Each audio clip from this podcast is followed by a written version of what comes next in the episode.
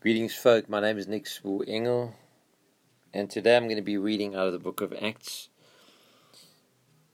The disciple and apostle and lover of God, Luke, wrote the book of Acts.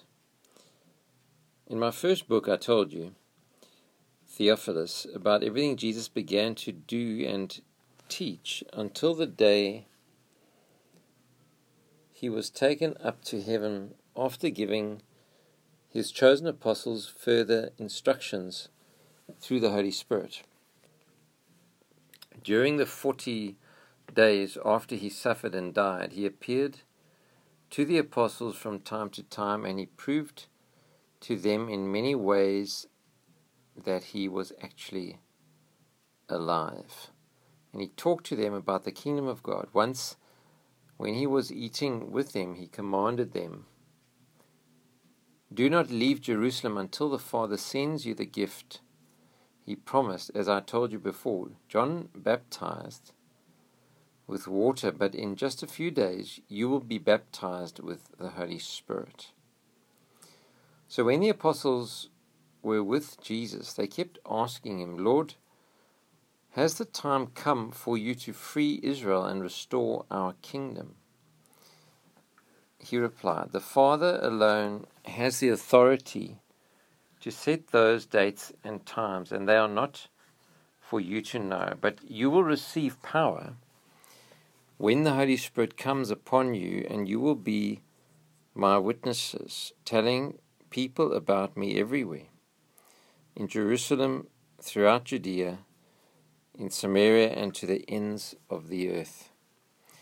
After saying this, he was taken up into a cloud while they were watching. And they could no longer see him.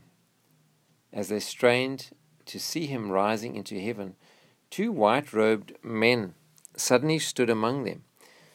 Men of Galilee, they said, Why are you standing here staring into heaven? Jesus has been taken from you into heaven, but someday he will return from heaven in the same way you saw him go.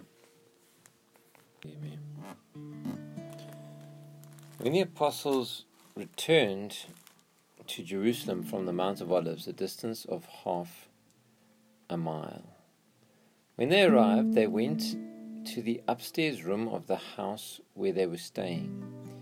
Here are the names of those who were present Peter, John, James, Andrew, Philip, Thomas, Bartholomew, Matthew, James, son of Alphaeus, Simon the Zealot, and Judas, son of James. They all met together and were constantly united in prayer, along with Mary, the mother of Jesus, several other women, and the brothers of Jesus. During this time, when about 120 believers were together in one place, Peter stood up and addressed them Brothers, he said the scriptures had to be fulfilled concerning Judas who guided those who arrested Jesus. This was predicted long ago by the Holy Spirit, speaking through David. Judas was one of us and shared in the ministry with us. Judas had bought a field with the money he received for his treachery, falling head first there, his body split open, spilling out all his intestines. The news of his death spread to all the people of Jerusalem, and they gave the place the Aramaic name Akeldama, which means field of blood.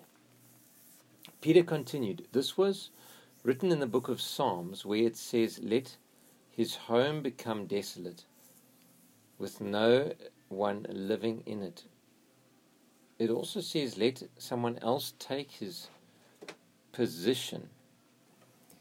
So now we must choose a replacement for Judas from among the men who were with us the entire time we were traveling with the Lord Jesus. From the time he was baptized by John until the day he was taken from us. Whoever is chosen will join us as a witness of Jesus' resurrection. Mm. So they nominated two men Joseph, called Barsabbas, also known as Justus and Matthias. Then they all prayed, O Lord, you know every heart. Show us which of these men you have chosen as an apostle to replace Judas in this ministry. For he has deserted us and gone where he belongs. Then they cast lots, and Matthias was selected to become an apostle with the other eleven.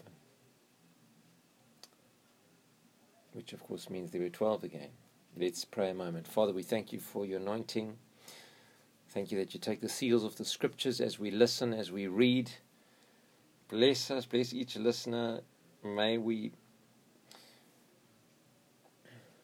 may we be carriers of your presence. May your kingdom come and your perfect will be done in all of our lives as we uh, by your grace and your empowerment and your anointing spread your love into a lost and dying world all around us, igniting fires. Holy Spirit, ignite our own hearts with a passionate flame of fire of love for you, Lord, and let us spread that all around. We bless you, Lord, in Jesus' name. Amen.